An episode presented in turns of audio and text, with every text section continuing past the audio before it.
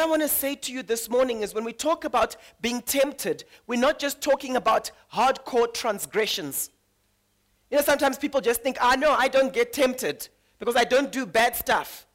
But I, say, I shared with you that to sin is to fall short. To sin is to miss the mark. To sin is like when you throw a dart and the dart doesn't even reach the board. How many of you know what I'm talking about? So we can be tempted to settle when God is saying, I need you to advance. That's temptation.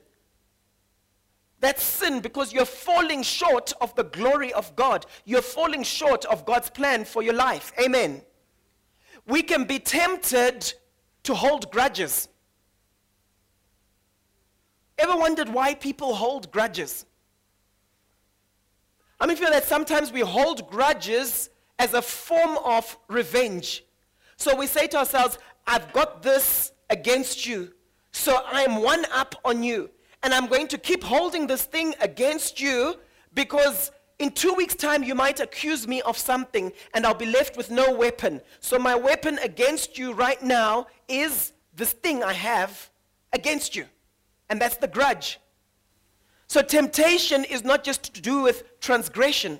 Do you remember the children of Israel when they went into the promised land? Do you remember it says that Joshua and Caleb had a different spirit? Joshua and Caleb had a different spirit. But the other Israelites, what happened with them? It says, We saw ourselves as grasshoppers in their eyes.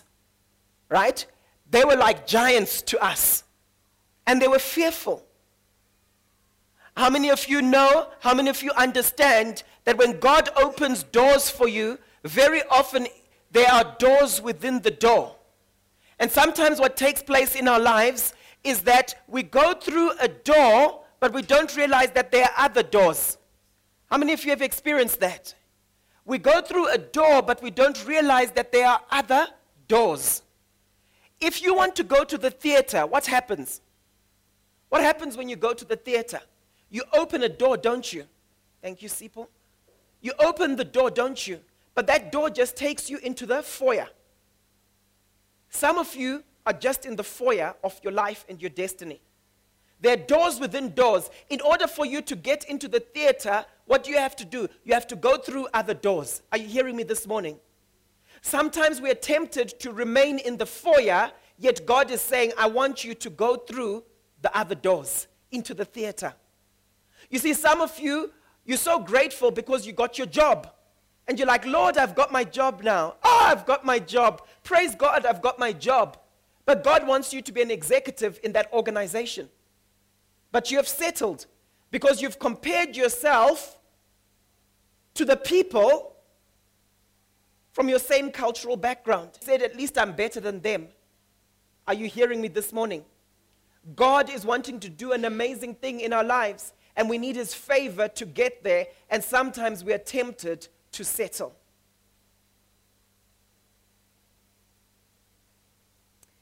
How many of you know that man cannot demote that which God has promoted? Man cannot demote that which God has promoted. I can preach a message on land reform from a biblical perspective. People on social media can say, oh, hey, leave us South Africans to solve all our problems. Man cannot demote what God has promoted. Are you hearing me? When God's favor is in your life, you keep advancing, He establishes you. Prophet Samuel, the Bible says he was established as a prophet in the land. How does this link to temptation? Sometimes we are tempted to back down because of fear of man. Amen? Man cannot demote that which God has promoted. If God has promoted you, man cannot demote you. If God is in charge, I want to be on his side. If God is in charge, I want to be on his side. You see, sometimes what happens is people are tempted to, to cheat, people are tempted to pay bribes. How can you, with a clear conscience, cheat or pay bribes and then still pray for blessing over what you're doing? You see, this revelation around overcoming temptation is really a revelation around running to God. Because God is looking and He's asking the question who's Lord in your life? And the enemy's strategy against you and me is to pull us away from the Lordship of Jesus Christ. You see, we've taught a gospel of salvation instead of teaching a gospel of the kingdom. Jesus is our Savior. So He saves us, He heals us, He prospers us, He delivers us. But He's also our Lord. The Bible tells us that if you confess with your mouth that Jesus Christ is Lord, you will be saved. So the question is the question of who's in charge of your life.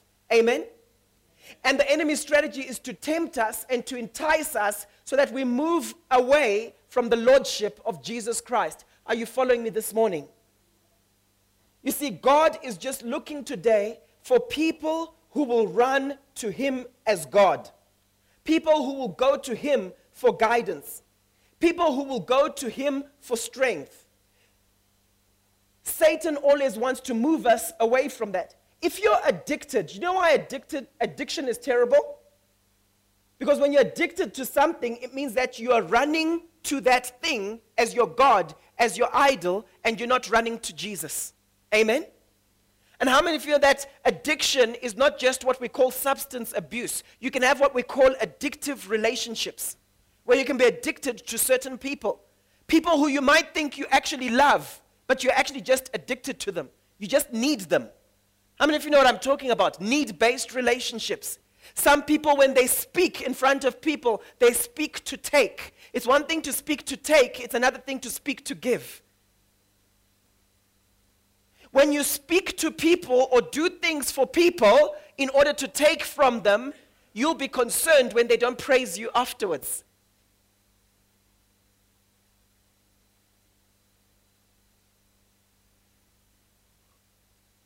Few people are getting that. What are you addicted to? When you're feeling sad and lonely, do you go to Jesus as your strong tower, as your fortress, as your rock? Or you, do you go to the bottle? Or do you go to the cigarette? Or do you go to certain people? This is my source and my sustainer. I'll have to get into that relationship because that's my survival strategy. Or do you run to God and strengthen yourself in the Lord? Temptation takes place when one is potentially drawn away and enticed by one's own evil desire. Remember, we spoke last time about people who like to say, The devil made me do it. You know, when people say that, what happened? The devil made me do it. No, the devil didn't make you do it. The devil enticed you, the devil conned you, the devil sowed all sorts of thoughts into your mind, but he didn't make you do it because you're in charge of your own will. Amen? You're in charge of your own will. Remember, every human being is a spirit. Your spirit man is the part of you that is God conscious, the part of you that connects with God. It's where your intuition is, it's where your conscience is. And when you become a Christian, when you become born again, your spirit man is made alive to God. But as a human being, you also have a soul. And your soul is your mind, it's your will, it's your emotions, it's your intellect, it's your imagination.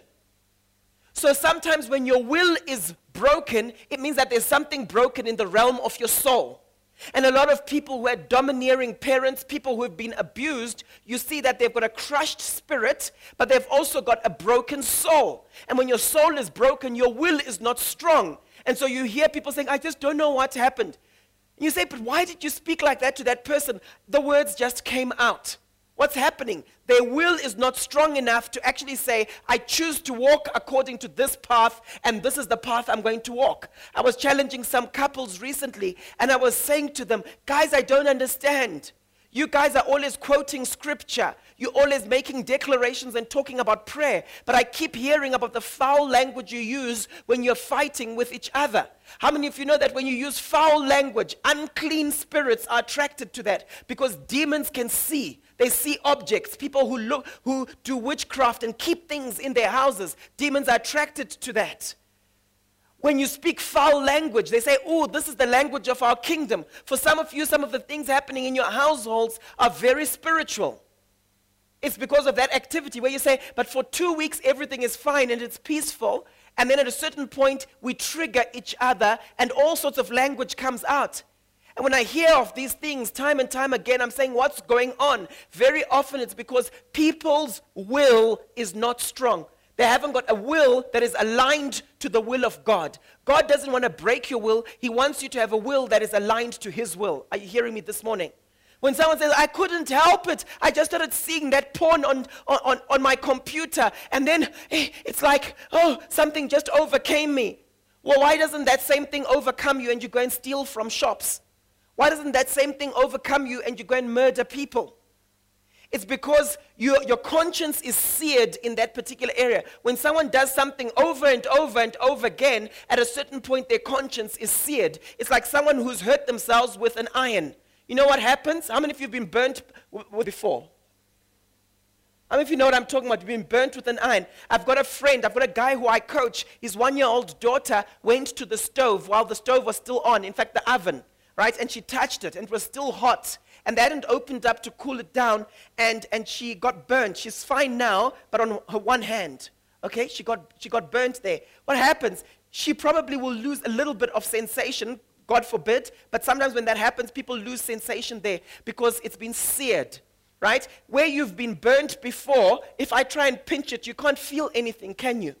So, some of you in certain areas that were habits in your life, your conscience has been seared in that aspect of your life. So, you don't feel anything anymore. It's like the guy who's the serial killer. You know what happens with serial killers, don't you? Where, where you, you look at the person's track record and you see that, wait a minute, this guy murdered one person a year. And then afterwards, it's one every six months. Then it's one every month. Then it's one per week. I don't know if you watch those types of movies. Those of you watch those types of movies, okay? Someone is nodding. Didn't think you were that type. Anyway, um, so, so, so then it's one per night. Their conscience is seared in that area of their life. So temptation takes place when one is potentially drawn away and enticed by one's own evil desire. All right? The Bible says it in a very powerful way in James chapter 1 verse 13 to 15. It says, "Let no one say when he is tempted, I'm tempted by God. So God isn't tempting you. For God cannot be tempted by evil, nor does he himself tempt anyone. But each one is tempted when he is drawn away by his own desires and enticed. So, what draws you away? Your own desires. Some desires that we have are good and are from the Lord. Other desires we have are our own fleshly desires. That's why we need to monitor our desires. We need to do, do an audit on what we desire. Amen? To see, God, is this desire based on selfish ambition? How many know there is a fine line between ambition and selfish ambition? There's nothing wrong with being ambitious. Being ambitious is basically the desire to do great things, the desire to achieve. The Bible in the book of James talks about selfish ambition when you want to achieve greatness, but it's self centered. I don't know about you, but I want to achieve greatness, but I want to do it for the kingdom of God. Amen? I want to do it with a kingdom agenda. So it says here, for God cannot be tempted by evil, nor does he himself tempt anyone. But each one is tempted when he is drawn away by his own desires and enticed. Then, when desire has conceived, so you can have a desire, but that desire will give birth to sin if you don't keep it in check. And for some of you, you've been watering your evil desires. You've been nurturing your evil desires. How many of you know that there's a reason why weeds grow in your garden? It's because they're, new, they're being fed by something. Amen? But there's certain things you can put, treatment, treatment, right, that will make your flowers grow that will make your crop grow but will kill the weeds. And for, for, for, a long time, many of us, we've had certain desires, and just because other people can't see them, we think ah, it's safe. Because it's within me, it's safe. And then what happens is we're shocked by what you do, but not now, but in three years. Why? Because that desire has come to a place of conceiving.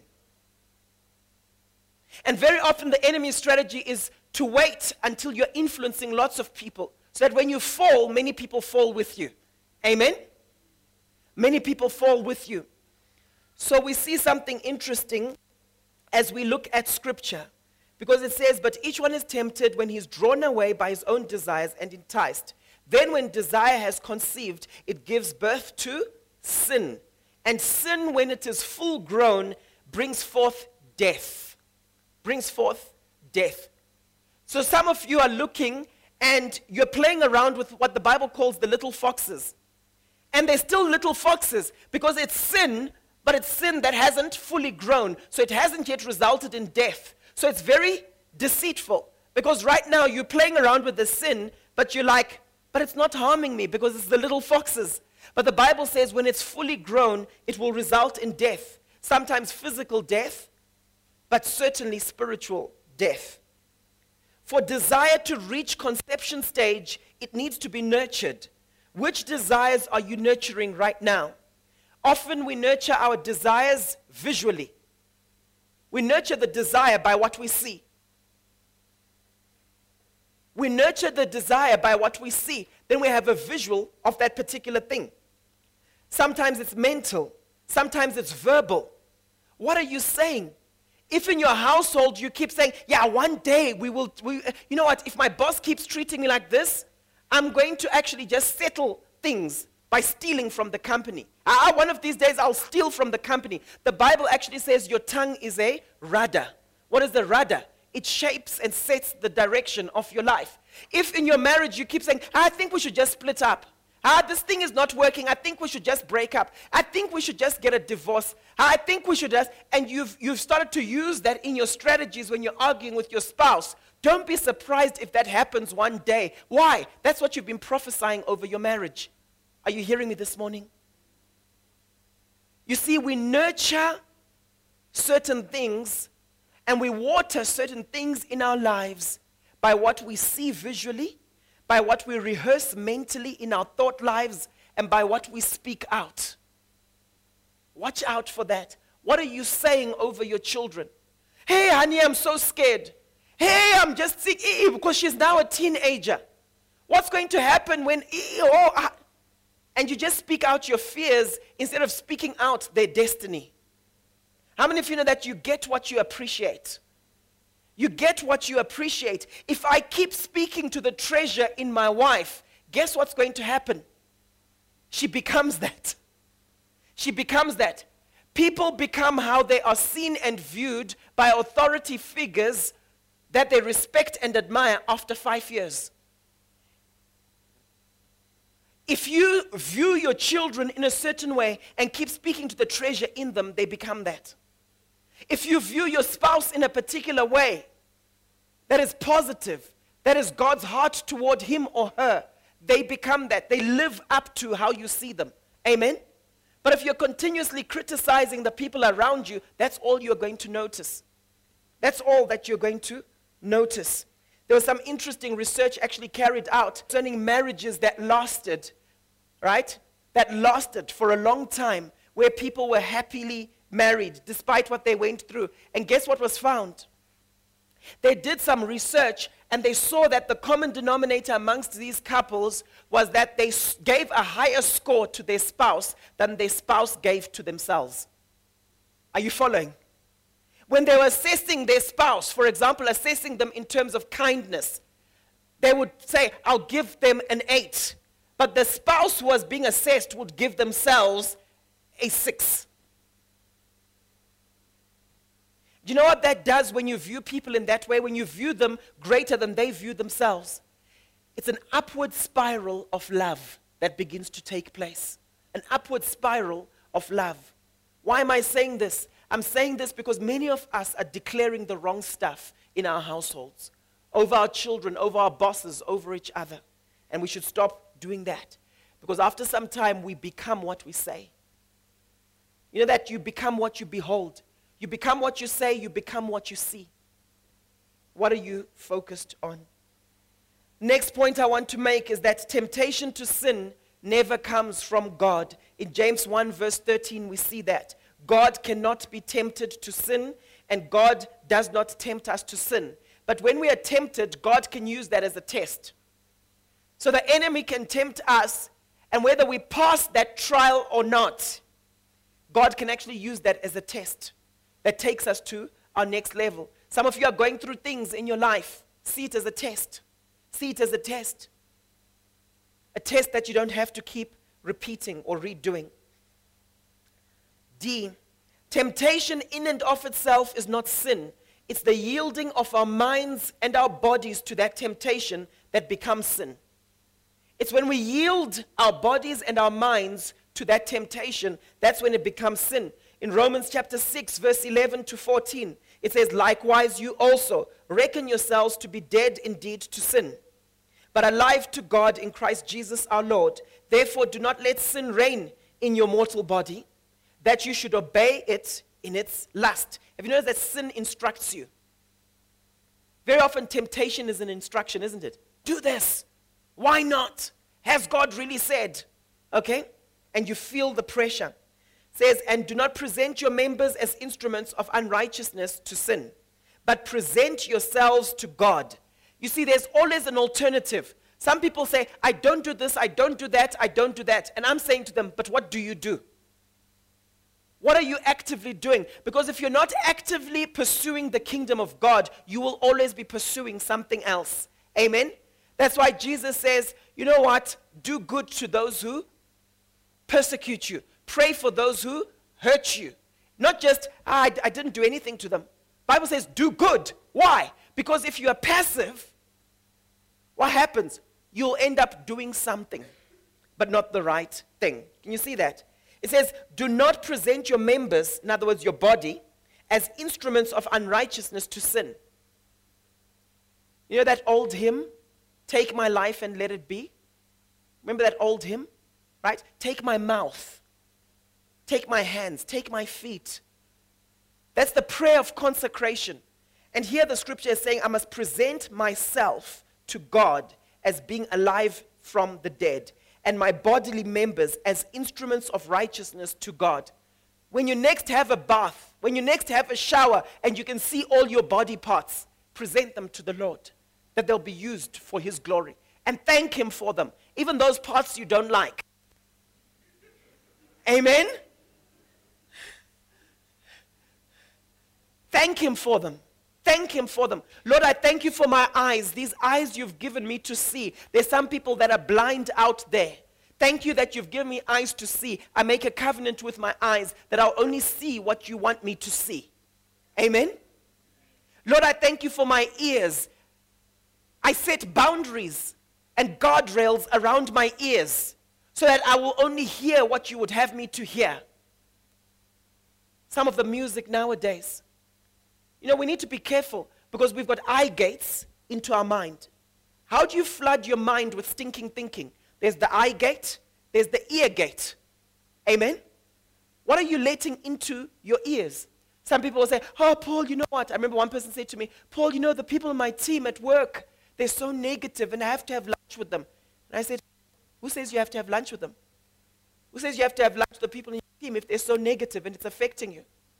If people come with negativity, you should be able to assert yourself and set boundaries because you're guarding your mind. Amen? I said to this individual, I said, you know what you must do? You must either change the direction of the conversation the people are having in your, in your uh, lunch, at lunch, or leave and have lunch with other people. Sometimes we've got this mindset that we're just bound to people, we can't leave them, so we have to hear all their junk, and they treat your mind like it's a garbage bin. That's wrong. Amen. We need to set boundaries. It says, For sin shall not have dominion over you, for you are not under law, but under grace. Eve was tempted by the devil in the Garden of Eden. We see that in Genesis 3, verse 1 to 8. And she ended up sinning. Jesus was tempted in the wilderness, but he did not sin. So just because you're tempted doesn't mean you have to end up sinning. Amen? The Bible tells us, and I love this in Hebrews 4, verse 15 For we do not have a high priest who cannot sympathize with our weakness, but was in all points tempted as we are, yet without sin. What does the high priest do? He's a mediator, isn't he? And the Bible says that Jesus experienced temptation, but he didn't yield to it. So, whenever you are tempted, you are able to go to him and to actually say, Lord Jesus, I've got this desire.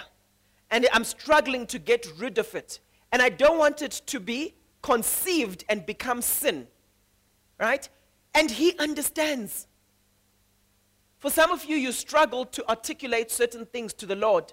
And it's partly because you had fathers that were distant in your lives. How many of you could go up to your dads as you were growing up and share with them some of your desires? Could be desire for someone of the opposite sex. How many of you could just say, Oh, dad, I'm really struggling, you know? There's this guy, he's really cute, but I know it's wrong. Please help me. Please give me some input. How many of you could do that with your dads? All right? So, those of you who said no, you probably find it quite difficult taking some of those things to the Lord. Unless you make a concerted effort to actually say, God wants to be close to me. I can share anything with the Lord. Amen?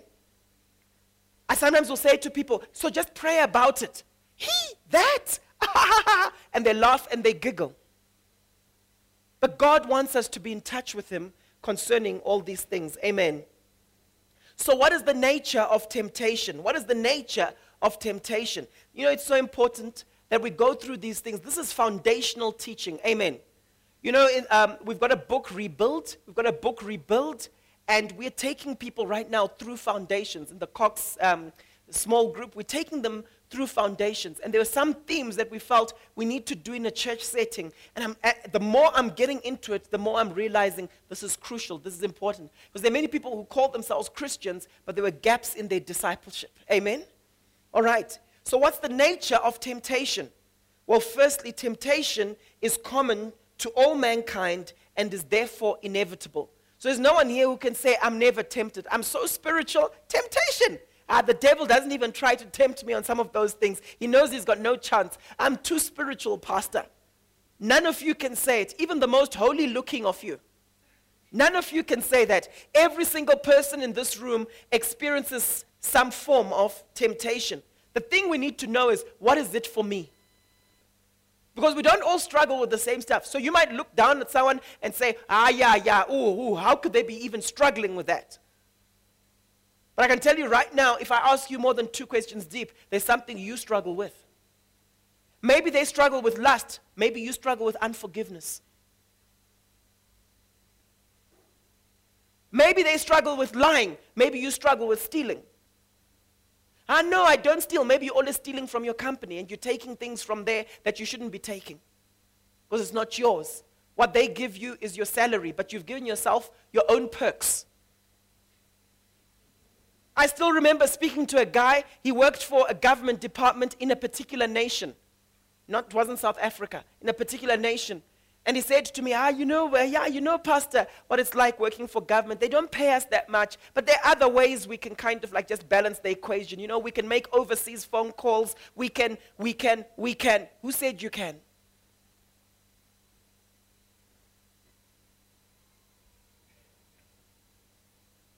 So what is the nature of temptation? It's inevitable. The Bible tells us in 1 Corinthians chapter 10 verse 13, no temptation has overtaken you except such as is common to man. So no one here can say, "Ah, my situation is a special case."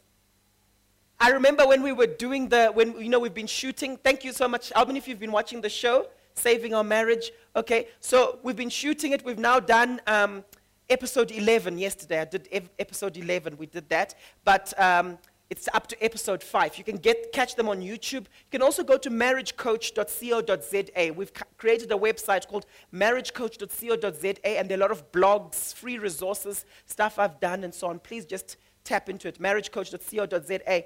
But I remember uh, we we're on set, and it's been so powerful because it's touching the lives even of the camera guys, you know? afterwards, some of the guys are saying to me, like, Paul, I think we, I need a private session with you.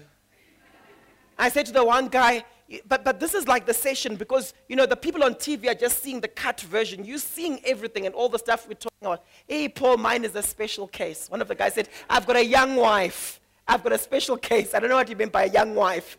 You know, there's a difference between a young wife and an old wife. I don't know. But the point I'm making is sometimes we think our case is a special case. But the Bible here is very clear. In 1 Corinthians 10, verse 13, it says, No temptation has overtaken you except such is common to man. But God is faithful. Watch this. Who will not allow you to be tempted beyond what you are able.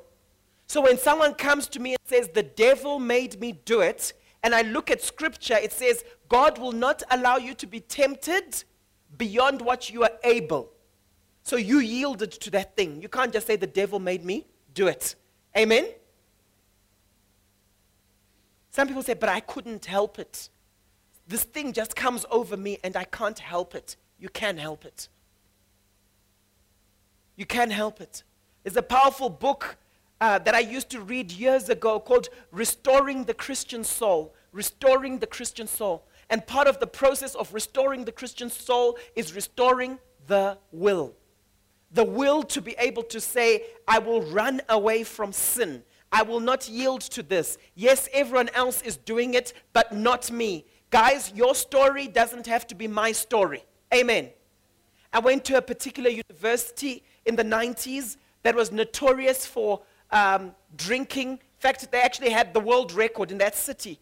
If you look at Guinness Book of Record, the most amount of beer consumed per, per capita in a particular place. And so often I'll say to people, oh yeah, I went to such and such a university. They'll say, hey, yeah, those guys really used to. Hey, those guys used to.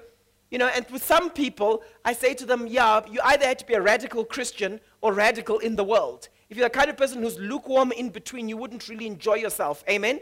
Praise God, I was radical for Jesus. But here's the point. Here's the point. There is always a way of escape.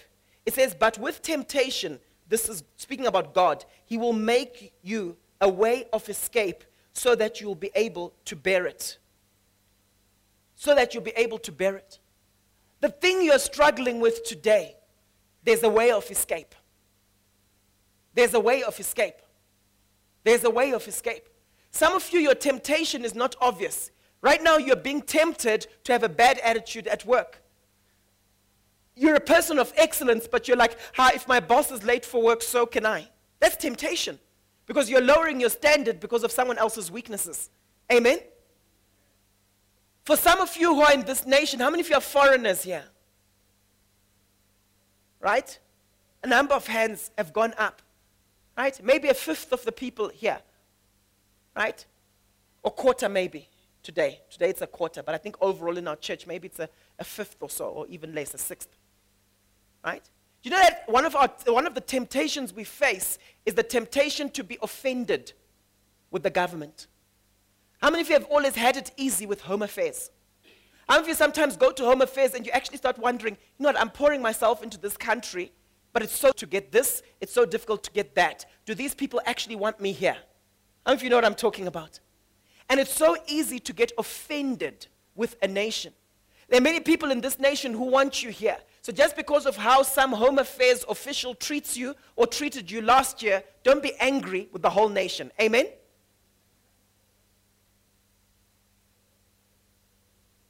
That's temptation. That's temptation.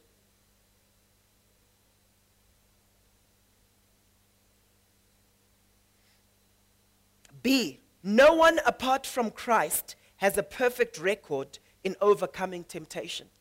So there's no one who can say, ah, consistently, consistently, 100% track record, I've never yielded to temptation. The Bible tells us in Romans chapter 3, verse 23 For all have sinned and fall short of the glory of God. You know what's so sad for me? Is how defensive people can become when you call them out on a particular sin. Don't be defensive. We've all sinned and we all need a savior. And don't be judgmental. With the same measure of judgment that you give, you will be judged. I don't know about you, but I need God's grace in my life. I don't know about you. I know that there are dis- d- demonic assignments against me. The devil doesn't like what I'm doing. So I'm not so foolish to think that, ah, you know what, the enemy won't try to entice me. The enemy won't try to harm me. I'm fully aware of it. But when you're fully aware of it, you then watch. You then pray, lest you're enti- enticed by the schemes of the enemy. But I'm shocked how many Christians, you call them out on something and they're so defensive. And you actually want to ask them, There's one person I actually said to quite recently, I said, Can you just tell me any of your weaknesses? I remember one guy, I said to Can you just share with me any of your weaknesses?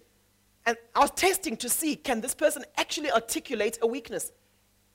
One guy in one of my workshops, he actually says, Yeah, no, that's a difficult one for me. Uh, I, uh, that's a tricky one for me to say. There's some people who are narcissists. They've got narcissistic tendencies. Right? If you don't know what that is, you can Google it. Right? They've got narcissistic tendencies. They've got narcissist personality disorder. It's actually a mental disorder that they've got. And they become angry when they're called out on a particular mistake that they've made. And it's because deep inside their self esteem is so weak, so eroded, that they can't just say, they're not secure enough to actually say, sorry guys, my bad. I'm not that perfect. Amen? How many of you know that when you get feedback from someone, there's stages of receiving that feedback? I call it daran. The D in daran is basically denial. Very often people are in denial. I always say denial doesn't belong here. It's a long river in Egypt. Okay? And then the A is anger. Some of you are familiar with grief counseling. You would have seen this in, in Kubler Ross's um, levels, right? In terms of how people deal with grief. It's the same for feedback. The first thing is denial. Then there's anger, where they're angry with you, the messenger, for telling them that, but sometimes they're angry with themselves. Oh, I've been found out. It's okay. R is they rationalize. Yes, I did this, but you can understand I'm a working mom. Yes, I did this, but guys, I know God understands. You know, my kids, my kids are different. They're really draining. Right? They rationalize it away. Hey, guys, God understands because the kind of boss I've got, oh, no one in the world has ever had a boss like this. He's a tyrant. Right? And then the next A in Daran is actually agreement. They'll agree with you. They'll say, mm, yes, ah, you're right. And they'll even cry. Mm, there'll be lots of tears. Some narcissists actually do that, eh? They come back. You chase them out of it. They come back like, mm, I don't know. I don't know what happened to me. And so on a big show. And they entice themselves back into your life. Happens. Go and study it. It happens. So agreement, they'll say, yes, I did it. Yes, I did it. And then you are flawed because you can't really say anything because this person is agreeing enthusiastically. You know what the only problem is? There's no change of behavior. The N in Daran is new learnings, new beginnings, new outlook, new behavior. You see, what true learning is, learning is not just acquisition of knowledge. Learning is where you acquire the knowledge, but there's a resultant change of outlook, attitude, and behavior. So if someone says, says, Paul, we learned a lot at your talk on overcoming temptation. The test of true learning is a new outlook, a new attitude, a new behavior. That's when the feedback has really landed. And sometimes when you're talking to someone, you can actually say, I'm seeing you reacting. What stage are you at? And the people can actually say, oh, to be honest with you, I think I'm in a bit of denial there. Oh, I'm seeing you reacting and you're actually agreeing with me but there's been no change in the last few weeks. What's going on? Oh, I think I'm in agreement with you, but to be honest with you, the feedback hasn't fully landed because I haven't changed my behavior. Amen? Be very careful when people keep saying, I'm sorry. Oh, I'm sorry, but nothing changes. It means there's no true repentance. Amen? The word repent in scripture is basically metanoia in the Greek, and it means to change your mind, to change your attitude, to change your outlook with a resultant U turn. Amen? Resultant U turn in what you are doing. So we've all sinned, we've all messed up. See, Jesus understands and can identify with us in the area of temptation. In Hebrews 2, verse 17 to 18, it says, Therefore, in all things, he had to be made like his brethren, that he might be a merciful and faithful high priest in things pertaining to God, to make propitiation for the sins of the people. For in that he himself has suffered being tempted, he is able to aid those who are tempted. Be honest about temptation. If you're to sin, let me ask you a question. If you're to sin, what is it likely to be? Just think about it. I remember one time in our varsity days, we were all talking, and there were some girls there and so on, and they were now they were sussing each other out. They were saying, if you hadn't been a Christian, I think this is where you would have gone. And have you noticed there's some people where it's like you can say, ah, if you weren't saved, you'll be a womanizer. We know that's your that's your tendency. You, if you weren't saved, hey, you'll be this hectic uh, hustler uh, doing all sorts of dodgy stuff. And then you, if you weren't saved, right? What is your thing where you really need God's grace to function in? For some of you, tempted in certain areas, even when you are unsaved, you weren't tempted in those areas. It was never an issue for you. Okay? In some countries, for example, the, the culture is so strong in terms of efficiency. There was a guy in Germany. I remember a friend of mine was telling me a story saying, Yeah, you know what? You know how the Germans, like, they obey rules, right?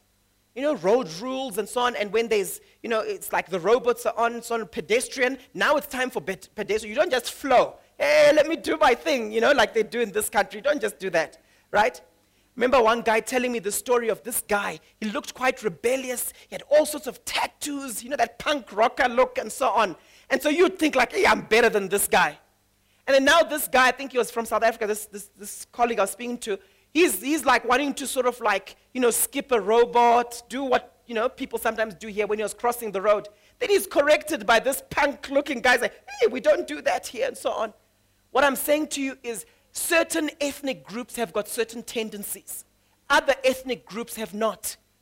There are certain ethnic groups where, you know, they will drink responsibly. But some of you, you know what your people are like. You know in your community that if someone just touches alcohol, families ruined in that community. Where you're trying to see, does anyone in that community even drink responsibly? And you struggle to name anyone. And it's time for people, we're talking about it with Stuart and Taffy the one time, it's time for people to rise up and to be honest and to actually say, guys, in my line, my family line, this thing doesn't work for us. Let's just quit. Are you hearing me? What doesn't work for you? It's like the guy who continues to, you know, he's got a, he's got a problem, he's addicted to alcohol, but he says, Ah, Pastor, please pray for me for a job. Where are you working? I'm working at that bar.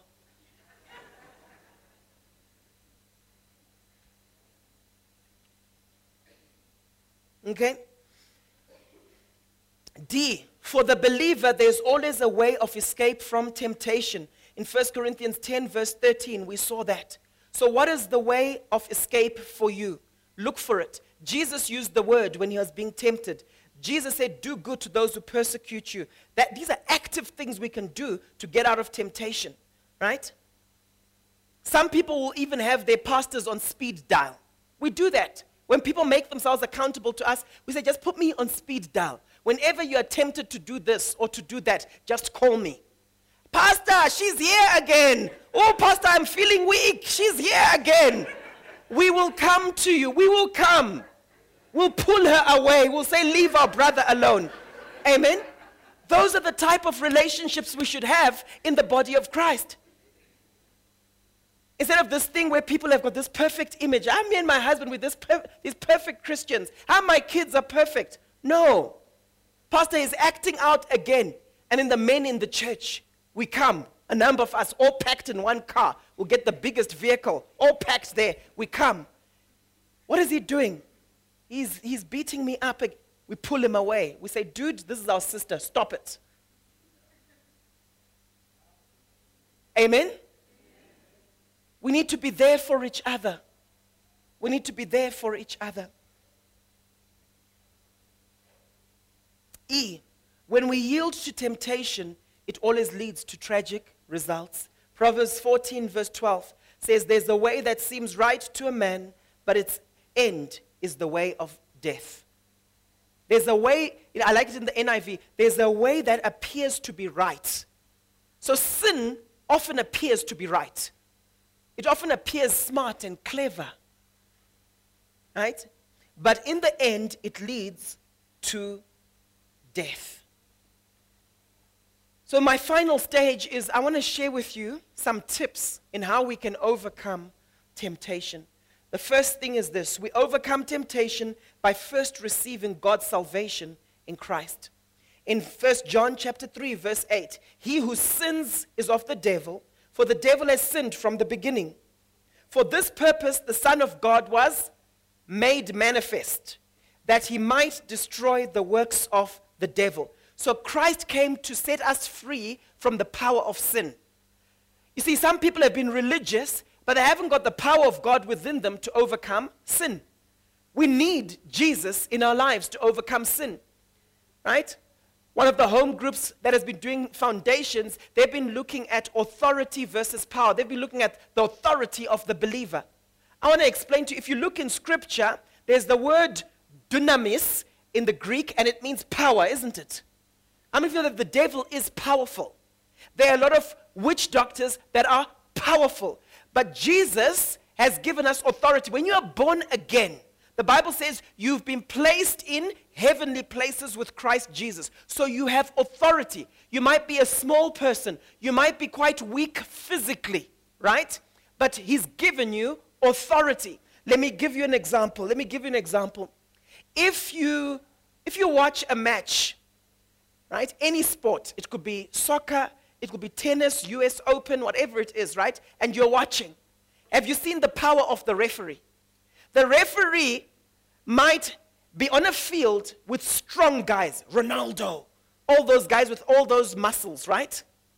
And this referee is fatter than them, slower than them, older than them, physically weaker than them. But all he needs to do is just second yellow. And the guy goes. And refs are not allowed to touch, I mean, uh, uh, players are not allowed to touch the ref. If you just touch the ref like that, you can be sent off. The referee has the authority of that soccer union, that football union, FIFA, right? They have the full authority and they can just say, no go. And it happens. And you can debate it. Once they've blown that whistle and said a particular thing, unless there's VAR, you know, very often there's no turning back. So people are disappointed. Yesterday, people were saying, ah, oh, but Son, you know, Tottenham fans, but Son, look, it looks like it was a penalty. Ref made that call. Wasn't a goal. Liverpool fans were happy. Tottenham was like, ah, come on, guys. Ah, ref. Ah, ref. That's what people are always saying. When I'm watching my sons playing club soccer, everyone's like, ah, ref. Ah, ref. And you know they always say it like that. They have to say, ah, beforehand. Ah, ref. I was playing a game with my boys the other day. I was saying, like, guys, let's see who can say ah, ref the best. Ah, ref. Ref. All right? But the point I'm making is that we, referees have authority. Jesus has given you authority. He says, All authority in earth and heaven has been given to Jesus. was basically saying, Guys, I'm in charge. Guys, I'm in charge. And as long as you are with me, you've got access. How many of you know what I'm talking about? If I go to these fancy clients of mine in these fancy buildings, if I try and get in by myself, what happens? If I try and get through security by myself and into the 10th floor, 11th floor, 12th floor, I've got no access. But if that executive that I'm coaching comes with me and I follow him and I'm with him, I've got access to wherever I want to go. Why? Because I'm with him. Because of the association you have with Christ Jesus, the devil has no place in your life. But it's because of the association. Amen? It's because of the association that we have with Christ Jesus. How many of you get freebies at matches? How many of you get freebies at matches where you get like, you know, VIP treatment and so on at matches, extra tickets and so on because of the company you work for? Some of you. Is there no one? I pray for favor, I pray for favor. All right? So do you know what? Do you know what will happen? If if Kotso has favor, to go to a particular rugby match and he's got all the stuff, he's got all the tickets. How many of you know that one of you can decide, ah, I also want to have a freebie? How many of you know that to go and sit in that box, you'll have to go with him? To get that private entrance into that place and avoid the long queues, you'll have to be in his car. If you try to go in your car, they'll bounce you. You say, I know, I know, coach, I know. Won't work. You have to be in his car. Ladies and gentlemen, you have to be in Christ Jesus to overcome the enemy. You can't just be this person saying, I'm religious, I'm trying hard to do good, I'm trying hard to stop swearing. No, you have to be in Christ Jesus.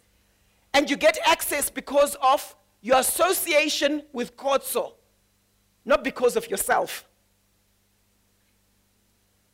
You know what I'm talking about. Who are you associated with? I hope it's Jesus. So we have to receive salvation. B, we overcome temptation by recognizing that we are weak by nature and that we can indeed fall. The Bible tells us in 1 Corinthians chapter 10 verse 12, therefore let him who thinks he stands take heed lest he fall. You know, they actually did a study some years ago of pastors who fell into adultery. And guess what they found? They found a common denominator. It was thousands of these pastors. And guess what they all had in common? None of them thought it could happen to them. When the research was carried out, one of the things they all had in common is they didn't think it could happen to them. So when your mindset is like, ah, me, I'm beyond this, that's when you'll fall. There's always pride before a fall. Me, never. It can't. Okay? Now, when we overestimate our own power over temptation, we end up not guarding our lives in the way that we should. We overestimate our own strength when we do the following things. I want to give you examples of overcome, overestimating your own strength. When you live too close to the world and you function in the gray areas of life when you live too close to the world and you function in the gray areas of life. The Bible says in 1 Thessalonians, abstain from all appearances of evil. Some translations say, avoid the appearance of evil. In other words, it's not about, oh, I didn't do that bad thing. It's, did you get yourself into a compromising situation? Why were you in that compromising situation? Oh, I was trying to avoid sleeping with her. But how we were just relaxing on the bed, just chilling. You know, we weren't doing anything wrong, Pastor. We we're just chilling. The bed then becomes the catalyst for the sin. Church has gone very quiet. I must be scratching where it's itching. Right? We overestimate our strength, number two, when we maintain close relationships with those who encourage us towards sinful behavior. Are you spending too much time with people you should only be spending a little time with? Are you spending a few hours with people you should only be spending a few minutes with? Show me your friends, I'll show you your future. The Bible says in 1 Corinthians chapter 15 verse 33, do not be deceived. Evil company corrupts good habits. Some translations say bad company ruins good character. Who do you hang out with? Some of you are spending too much time with the wrong crowd and too little time with the right crowd. Amen? Another way we overestimate ourselves is when we do not structure our life with personal accountability to others. I want to encourage you have people in your life that you're accountable to. Those of you who are married, have other couples that you've already identified that when we're in trouble, this is who we talk to. Amen? Some of you have run into problems because you're isolated. The Bible tells us in Ecclesiastes 4 9 to 12, two are better than one. Don't isolate yourself. Two are better than one because they have a good return for their labor. If either of them falls down, one can help the other up. But pity anyone who falls and has no one to help them up. How many of you have got someone in your life where you can share with them virtually anything? You've got someone in your life where you can share with them virtually anything. How many of you? Okay, that's awesome. Stay like that. Stay like that. I was so impressed. I was dealing with a group of people in one of the banks this week, and I asked them that question. And so many hands went up. And I said to them, How many of you have got someone at work where you can share almost anything to? And a whole lot of hands went up. And I said, You know that a lot of people stay on working where they're working because they've got a best friend there. They might not call the person a best friend, but if you look at the qualities of a best friend, tick, tick, tick, tick, tick, they know your stuff, they know all your issues, right? and they know your issues real time. That other person who you call a best friend, they'll know a couple of months later when you meet the person, because you're like, ah, I can't tell you this one over the phone. But the people at work, they know real time. I've had people say to me, Paul, if it wasn't for my team, if it wasn't for some of those people, oh, I don't know where I would be. You're at work eight to five. You're there eight and a half hours each day. If you've got no one you can share stuff with, there's a problem. And I know some people are too proud to talk about anything personal at work. Like, no, there's my home life at work. Ooh, Paul. And then we say, okay, who do you share with? Ah, but my husband won't understand the things. So who do you share with? Ah, hey, I just go to God. Human beings, God has created us for relationship. Amen? It's created us for relationship. So we must be accountable. Number four, sometimes we overestimate ourselves when we walk instead of run away from potentially sinful situations. The Bible says in 1 Corinthians chapter 6, flee sexual immorality. It doesn't just say walk away from it. It doesn't say jog away from it. It says flee sexual immorality in particular. Flee it. Run away. Flee from it. Run away. All right? You know what I've realized? You have to embarrass sin before sin embarrasses you. You have to embarrass sin before sin embarrasses you. Right? There was a particular seductive woman went up to a particular man of God, well-known man of God, and she like was doing all sorts of stuff to him. She came and sat next to him on a plane and so on. And he says, "Flee from me, you whore of Babylon." Okay, I might not do exactly that, but he, he made that point, and I heard of it years ago, and I could see the point he was making. He was speaking to the spirit behind the seduction. And he basically was saying, You have to embarrass sin before sin embarrasses you. You know what? Some of you are too nice with sin. Ladies, let me give you a few tips. I remember some time back, some lady said to me, Possible, you need to write a book on how to block guys in a spiritual and godly way. You need to do a talk on that, they said to me. Why? Because what happens very often is you, you're afraid of doing it because you kind of feel like they might think that I'm being presumptuous. They might think I'm it. I think I'm it. Not so. But sometimes you have to be firm so that they get the message. Instead of like, ah, not today, maybe some other time, ah, no, ah. And you know what guys are like? Especially guys who've got, who, who are bound by spirit of lust. You know what happens with them? Sometimes even if you say to them no, they interpret it as yes. She's just playing hard to get. And then they keep pursuing you. So you've got to find a way of making the message really, really clear. And even if they think you're arrogant, rather be misunderstood by them as being an arrogant person than end up in a situation that trips you up. Flee. Amen? Flee, flee, flee. Sometimes we overestimate ourselves when we believe that we can keep the devil contained to our thought life. I know I'm just thinking about those bad things, but I never do them, Pastor. Well, the Bible tells us in Proverbs 4, verse 23, above all else, say to the person next to you, above all else, guard your heart, for from it flows the issues of life. Some translations say, guard your heart, for it affects everything. It affects everything that you do. We must guard our hearts. The sixth reason why we sometimes overestimate ourselves, examples of overestimating ourselves, is not maintaining, when you do not maintain the disciplines of prayer and personal Bible reading. Those pastors that fell into sin, a lot of them were not having their personal devotions. A lot of them were not in prayer. Ladies and gentlemen, we need to be in prayer. Jesus says, He said to them, Pray that you may not enter into temptation. In Luke chapter 22, verse 40. In Matthew 26, verse 41, He says, Watch and pray so that you will not fall into temptation. It's not enough to just pray. We need to watch and pray. Then he goes on to say, The spirit is willing, but the flesh is weak. How many of you sometimes feel like your flesh is weak? Okay? See, we overcome temptation by putting on the whole armor of God. Do you all know the armor of God from Ephesians chapter 6?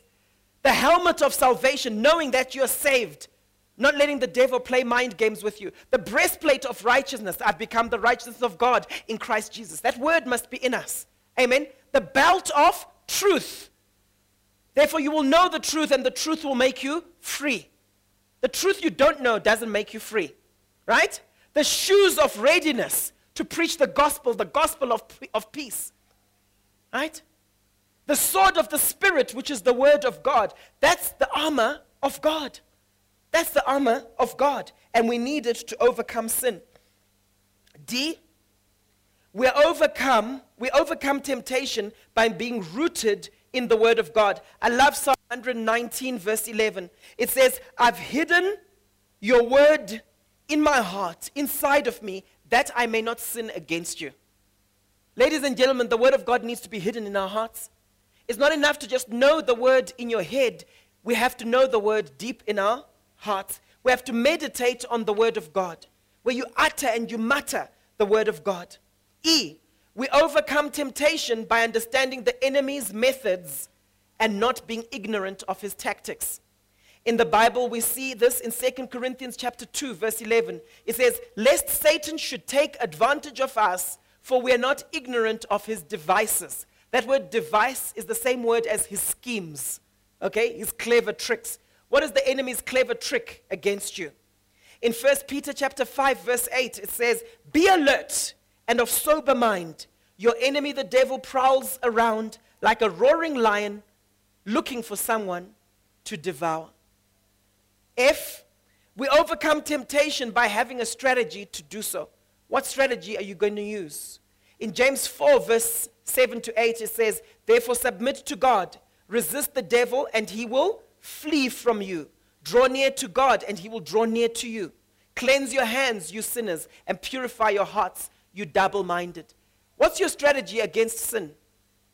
What do you do to stop yourself? What are the guardrails you're placing, your, placing around yourself? G, we overcome temptation by bringing into captivity every thought to the obedience of Christ. 2 Corinthians chapter 10 verse 3 to 6. I love this. It says, For though we walk in the flesh, we do not war according to the flesh. For the weapons of our warfare are not carnal, but they are mighty in God for pulling down strongholds, casting down arguments and every high thing that exalts itself against the knowledge of God. What is that argument, that reasoning, that high thing that is exalted above the knowledge of God in your life right now? Are you willing to cast it down? Are you willing to cast it down? H, we overcome temptation by cultivating our love relationship with the Lord. In Hebrews chapter 12, verse 1 to 2, it says, Therefore, we also, since we are surrounded by a great cloud of witnesses, let us lay aside every weight and the sin which so easily ensnares us. You know what I find interesting about this passage? It doesn't just say, let us lay aside sin. It says, let us lay aside every weight. That's the word onkon, and it speaks of a load or a burden, an encumbrance, anything that is hindering us. It might not be sin, but it's something that is slowing you down. What is that thing that is slowing you down in your walk with the Lord? What is that weight that you need to get rid of? All right? Let's do it, and we'll be able to overcome temptation. I'm going to ask everyone to just close their eyes, and I want to I want to ask you some questions to help you to reflect on this. It's important that we come to a place in our walk with the Lord where we develop a strategy against sin and against temptation. As I've been speaking to you, I want you to answer these questions for yourself. What is the nature of the temptation? The thing that usually trips me up. What's its nature? Is it unforgiveness? Is it offense? Is it greed? Is it rebellion? Is it lust? Is it addiction? Where are you usually tempted to commit the sin? As I counsel lots of people, one of the patterns I've realized is someone gets tripped up in the same thing over and over again, and very often there's a common denominator. You find that that person says, "Oh, it was it happens when I'm with so and so." Oh, it's whenever I'm with that person or that crowd. Person can be wonderful, but whenever I'm with that person, that's when I'm tripped up. Whenever I'm in that context, that's when I'm tripped up. Is there a certain time of day or time of the week or certain situations that you're more likely to sin? Oh, it's when I'm tired. Oh, the enemy tries to trip me up when I'm just in that space where I don't have money and I'm feeling insecure. Come on, you know yourself. You know yourself. Oh, it's whenever I just arrive at home, I arrive home, and I'm irritated because the kids leave things lying around and I like everything to be neat and tidy. Oh, it's whenever I'm about to go to church. That's when we argue.